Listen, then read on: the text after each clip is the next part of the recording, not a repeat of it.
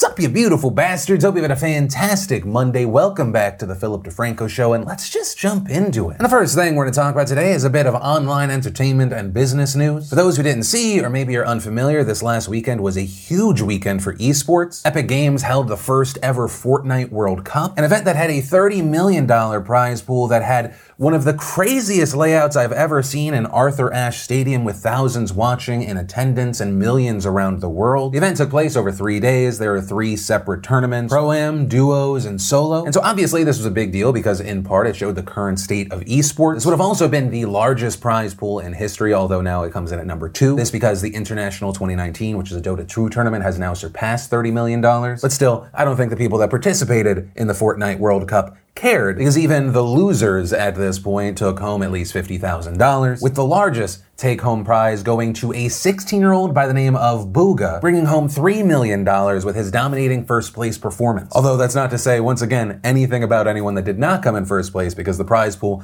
was very nice. Personally, I think one of the most touching moments from this was actually uh, a player by the name of King. He's a 13 year old. There's a video of him like crying out of joy and just what a big moment this is in his father's arms. And it's just really wild to see, one, the esports industry growing like this, but also the, the new opportunities for, for a lot of these kids that some of them are sharing stories about how like their mom threw out their Xbox, and now that same mom's like pretty okay with everything, which I will say is fun to see on its own right, but also relatable for me. Uh, some of you who have watched for a long time know that I was I was kicked out of my house for uh, being a YouTuber. My father's defense, though, being a YouTuber made no damn sense at that point. Yeah, just a wild thing to see. And, and a question I'll pass out, and this goes to people that love the esports industry, people completely on the outs of it. Do you love seeing stuff like this? Do you hate it? Do you think that the esports industry is just going to continue to rise and rise, or do you think that it's a bubble like some do? Let me know what you're thinking on that one. Insert my opinion at the end of this. I personally think it's just going to get bigger. As far as if I have a problem with the, these young kids getting paid so much money for playing a game, no. The entertainment is entertainment. The market decides who is worth what. And just like in the regular sports industry, you have millions and millions of young kids who aspire, and millions of millions who will never succeed at it, and only the tippity top will ever be able to play at the professional level. But at least with video games, if you're not, you know, one of the top 100 or top 1,000 players in the world, you can still make a ton of money being an entertainer in that same general space. But hey, that's also just my personal take on it. Then, in probably less inspiring, but still online entertainment and business news, you had Jake Paul and Tana Mongeau. And for those that don't know of these two very large online entertainers who are known for not always the, the most positive reasons, that's the nicest way I think I can say that, they ended up announcing that they were getting married, resulting in a lot of people saying, yay, and also fake. But regardless, whether it's real or it's a fake publicity stunt, a lot of people were talking about it. They also decided to not only stream the wedding, but make it a pay per view event, locking in at a price of $50 per stream, a price that apparently some people actually paid, although we haven't seen confirmed numbers, just kind of screenshots that I haven't been able to independently verify. But ultimately, as expected, at least a little part of it was a shit show because at one point, as documented on the billions of phones that were out filming it that were not part of the live stream, it appears that someone threw champagne on the new lovely couple, at which point the man marrying them that definitely does not have a criminal record just starts wailing on this guy. It also appears that someone else threw a punch. And so, hey, there was that. And here's the thing you can love them or hate them, but uh, what they are doing is definitely the, the next stage of what we've seen in reality television. The next step in shamelessly monetizing and storyboarding one's life for entertainment. And here's the thing people are going to spend their money however they spend their money. That part it doesn't bother me, right? How people, how other people spend their money, I, I can mock it, but I'm not going to get like outraged. The thing I will say I do get concerned about with with situations like this, and they, they are no, by no means the only entertainers that are guilty of this. It's one of those situations where you don't know what's real or not. And I don't, I don't mean like the the wedding or the feelings behind it,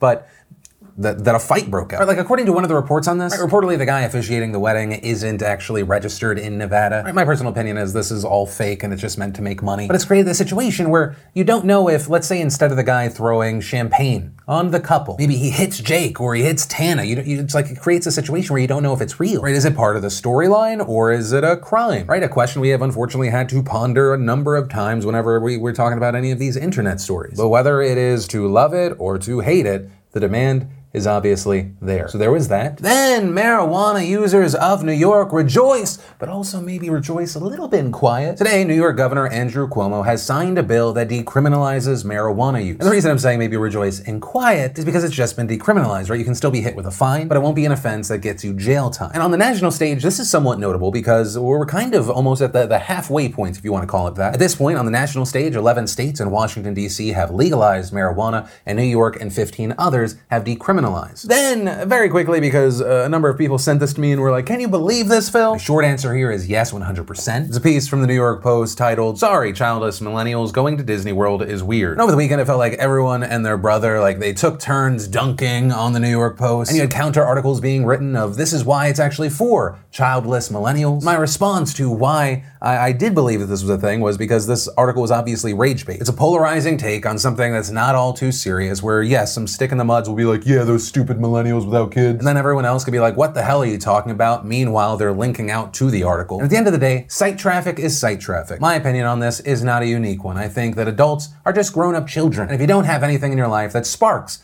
that childlike wonder and joy, then you are just slowly dying. I mean, yes, we are all slowly dying, but life isn't the beginning or the end, it's all the stuff in between. If you don't have something in your life that makes you stupid happy or puts a smile on your face from your childhood, I, I feel like that's maybe a slightly lesser experience. For some people, it's Star Wars, others, comic book stuff, for me, Pokemon. In my opinion, life's too serious and horrible otherwise. Also, when it comes to Disneyland, have you seen their prices recently? If there was a time to more justifiably experience Disney World, it's before you also have to pay for the kids. And as far as those childless millennials maybe making your experience with your family worse, no one made you have those kids and it doesn't give you the ability to decide what is okay for people that don't have them. And I say that as a father of two. And then let's talk about what happened in Moscow this weekend. On Saturday, there were major protests about upcoming elections in the city's council called the Moscow City Duma. On September 8th, all 45 seats in the City Duma will be up for re-election, and candidates opposing Putin and the United Russian Party tried to secure spots on the ballot. But the Election Commission raised the number of petition signatures required to appear on the ballot to 5,000, which many critics say was a move made in order to block more opposition candidates. Because, according to Vladimir Kara-Murza, a politician in Russia's People's Freedom Party, by signing these petitions, Russians are, quote, volunteering one's personal information for the government's database of opposition supporters. Now, still, the opposition claims that most of their candidates did get enough signatures, but the Election Commission is claiming otherwise, saying the signatures contained irregularities like misprints, but Kara-Murza says that those misprints were created by the commission themselves. And reportedly, when candidates tried to appeal, the requests were ignored, so the opposition candidates remained barred from appearing on the ballot, which is what led to the huge demonstrations in the city. There was a protest last week with reports saying as many as 20,000 attended, and then there was a protest that happened this weekend. According to officers, over 3,500 people participated in these protests against the Election Commission's decision. But you also have the Associated Press saying aerial footage shows there could have been as many as 8,000 attendees. Attendees chanting things like Russia will be free and Putin is a thief. But this protest also turned violent. Officers said that the event was unauthorized, and footage shows them pushing protesters and beating them with batons. OVD Info, a political persecution monitoring organization, saying that 77 people were injured in the demonstrations, over 1,300 people were detained, with 265 being held overnight. And according to the reports here, this is the highest number of people detained at a rally in Moscow in a decade. And notably, some of those detained included people seeking to run for the city Duma. Also, notably, the protest was called for by prominent opposition activist Alexei Navalny, who was actually arrested on Wednesday and has been sentenced to 30 days for calling for an anti government protest. And that arrest and the whole situation became even more concerning because yesterday he was reportedly taken to the hospital after falling ill after alleged chemical exposure. He had severe facial swelling and skin redness, his spokesperson saying it appeared that it was an allergic reaction, but Navalny has no known allergies. According to the doctor who treated him, he was diagnosed with contact dermatitis, though the substance that caused it is still unknown. She also says that the chemical tests being run on him have not been sufficient and disagrees with Alexei being sent back to prison. And in a Facebook post writing, I have clearly stated that I am categorically against such an emergency discharge of Alexei, and adding that they were sending him back to where it appears that he came in contact with this unknown substance. Which, regarding that note, some reports are claiming reason to believe that he could have been poisoned, but it's actually Navalny himself and his team are reportedly not crediting foul play, instead citing poor conditions in his jail cell as he experienced the same thing when he previously was held in the same cell. Regarding this whole incident, a spokesperson for the US Embassy in Moscow tweeted about the incident saying, Detention of over 1,000 peaceful protesters in Russia and use of disproportionate police force undermine rights of citizens to participate in the democratic process. Free elections and peaceful assembly are guaranteed in the Russian Constitution and Universal Declaration of Human Rights. But ultimately, that is where we are with this story right now. It'll be interesting to see what happens from here with, with Navalny, with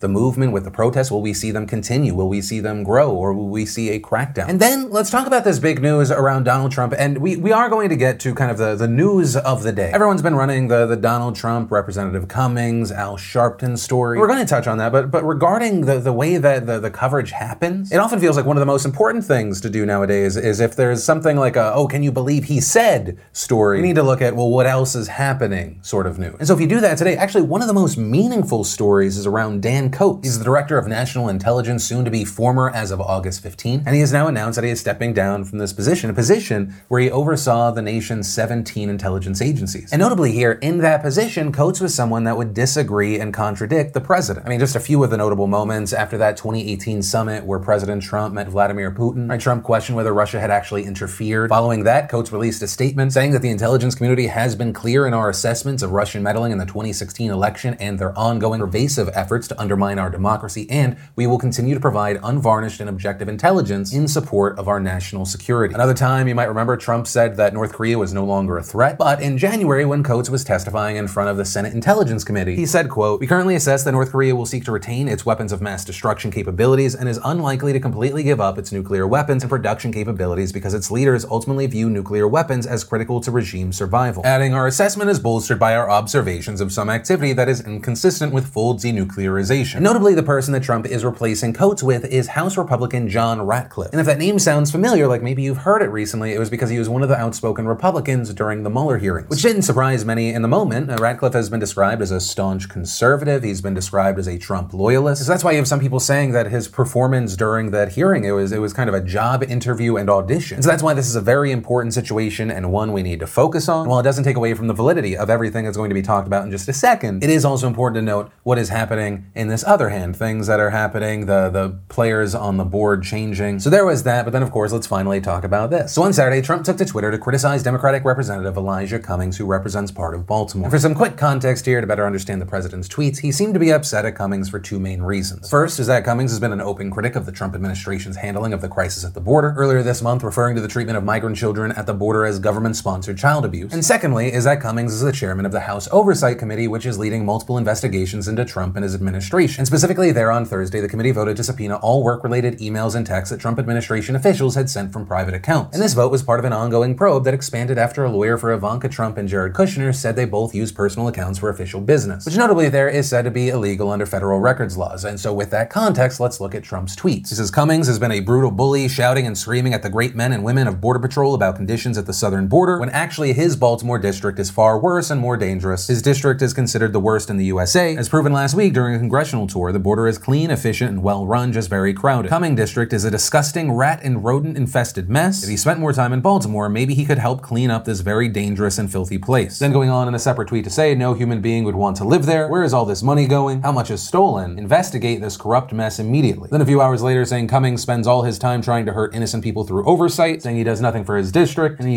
the hashtag blacks for Trump 2020. And Trump continued to tweet similar things throughout the day. But after those tweets, we saw Cummings respond on Twitter saying, Mr. President, I go home to my district daily. Each morning I wake up and I go and fight for my neighbors. And adding, it is my constitutional duty to conduct oversight of the executive branch, but it is my moral duty to fight for my constituents. And we also saw a number of people take to Twitter to defend Cummings. Nancy Pelosi calling him a champion both in Congress and the country for civil rights and economic justice, a beloved leader in Baltimore and deeply valued colleague, and adding, we all reject racist attacks against him and support his steadfast leadership. We also saw We Are Baltimore trending on Twitter. Mayor of Baltimore tweeted a statement saying it's completely unacceptable for the political leader of our country to denigrate a vibrant American city like Baltimore, adding that Trump's rhetoric is hurtful and dangerous to the people he's sworn to represent, and adding, Mr. Trump, you are a disappointment to the people of Baltimore, our country, and the world. We also saw Maryland Senator Chris Van Hollen saying this is an example of the racist bully we have as president, and later adding Elijah Cummings' district is very diverse. It has lower income neighborhoods that need a lot of help, and it has very wealthy areas. Which on that note, we saw people contradicting some of Trump's claims about Cummings' district. For example, political pollster Nate Silver cited demographics from the biggest US city's website writing on Twitter. Not that it really matters, but Cummings' district has above average college education rates and home prices, along with a pretty good mix of urban and suburban areas, even some rural and well off working class and middle class areas. MD7 is the second wealthiest majority black district in the country, also the second most well educated majority black district. But still, on the other side of that, you had others pointing out that the FBI's most recent crime report ranked Baltimore as the third most dangerous city in the United States. We saw some people defending Trump, playing down what he had said. For example, while speaking with Fox News, acting White House Chief of Staff Mick Mulvaney said, When the president hears lies like that, he is going to fight back. It has absolutely zero to do with race. This is what the president does. He fights and he's not wrong to do so. Regarding the note of racism, Representative Will Hurd, who was notably one of the four Republicans who voted that Trump's go back tweets were racist the other week, said on ABC's This Week, I think these tweets are different from the ones a few days ago or a few weeks ago. Then on Sunday, we saw Donald Trump double down, specifically responding to Pelosi's tweet saying, Someone please explain to Nancy Pelosi, who was recently called racist by those in her own party, that there is nothing wrong with bringing out the very obvious fact that Congressman Elijah Elijah Cummings has done a very poor job for his district in the city of Baltimore. Just take a look, the facts speak far louder than words. The Democrats always play the race card when in fact they have done so little for our nation's great African American people. Now the lowest unemployment in U.S. history and only getting better. Elijah Cummings has failed badly. Then going on to call Elijah Cummings racist and adding his radical oversight is a joke. That is also not where this story ends, because this morning you may have seen Trump took to Twitter to expand his criticism to Reverend Al Sharpton. Sharpton had posted a tweet that he was headed to Baltimore, and Trump responded, saying, I have known Al for 25 years. We went to fights with him and Don King, always got along well. He, quote, loved Trump. He would ask me for favors often. Al is a con man, a troublemaker, always looking for a score, just doing his thing. Must have intimidated Comcast slash NBC, hates whites and cops. Adding, Al Sharpton would ask me to go to his events. He would say it's a personal favor to me. Seldom, but sometimes I would go. It was fine. He came to my office in Trump Tower during the presidential campaign to apologize for the way he was talking about me. Just a con man at work. Sharpton then responded to Trump in tweets, writing, Trump says I'm a troublemaker and con man. I do make trouble for bigots. If he really thought I was a con man, he would want me in his cabinet. Also, Sharpton this morning, while speaking to reporters, said this He attacks everybody.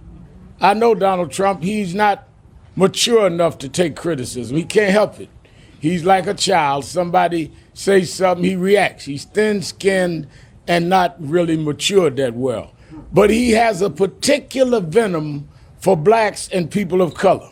He doesn't refer to any of his other opponents or critics as infested. And regarding that note around infestation and when and where Trump uses it, I saw some noting and screenshotting the president's tweets of previous use. There's a now viral clip of a CNN host by the name of Victor Blackwell. He's a native of Baltimore and he noted and featured where the president has previously talked about infestation when talking about minorities. And of course, with this story, like everything else I talked about, I'd love to know your opinions on this piece in the comments down below. But also, a, a thing I do want to leave you with around this story is how far away from where it started we ended up. Once again, again, I feel like this is part of the strategy. Right? This is a situation that seemingly started about a conversation about the crisis at the border, the treatment of children, as well as subpoenas involving Trump administration private emails. And then thanks to a flurry of tweets, we end up all the way over here. I'm not trying to say I know the right way to cover it. I'm just uh, kind of showcasing it as one for viewers and people that consume the news to be aware. And two, I think it showcases at times how hard it can be to properly cover the situation because there's a million different points of entry. And that's where I'm going to end today's show. And of course, last Thursday I loved it so much, I decided we're going to do it again. Uh, we have a poll up there that you can take. You just have to click that little eye that keeps popping up. Also, hey, if you like today's video, I would love if you took a second to hit that like button. If you're new here, definitely be sure to hit that subscribe button, ring that bell to turn on notifications. Also, if you're not 100% filled in, you want to watch something else, we did a really fascinating I think important deep dive on horse racing. Or maybe you just missed the last Philip DeFranco show and you want to catch up, you can click or tap right there to watch either of those. But with that said, of course, as always, my name's Philip DeFranco. You've just been filled in. I love yo faces, and I'll see you tomorrow.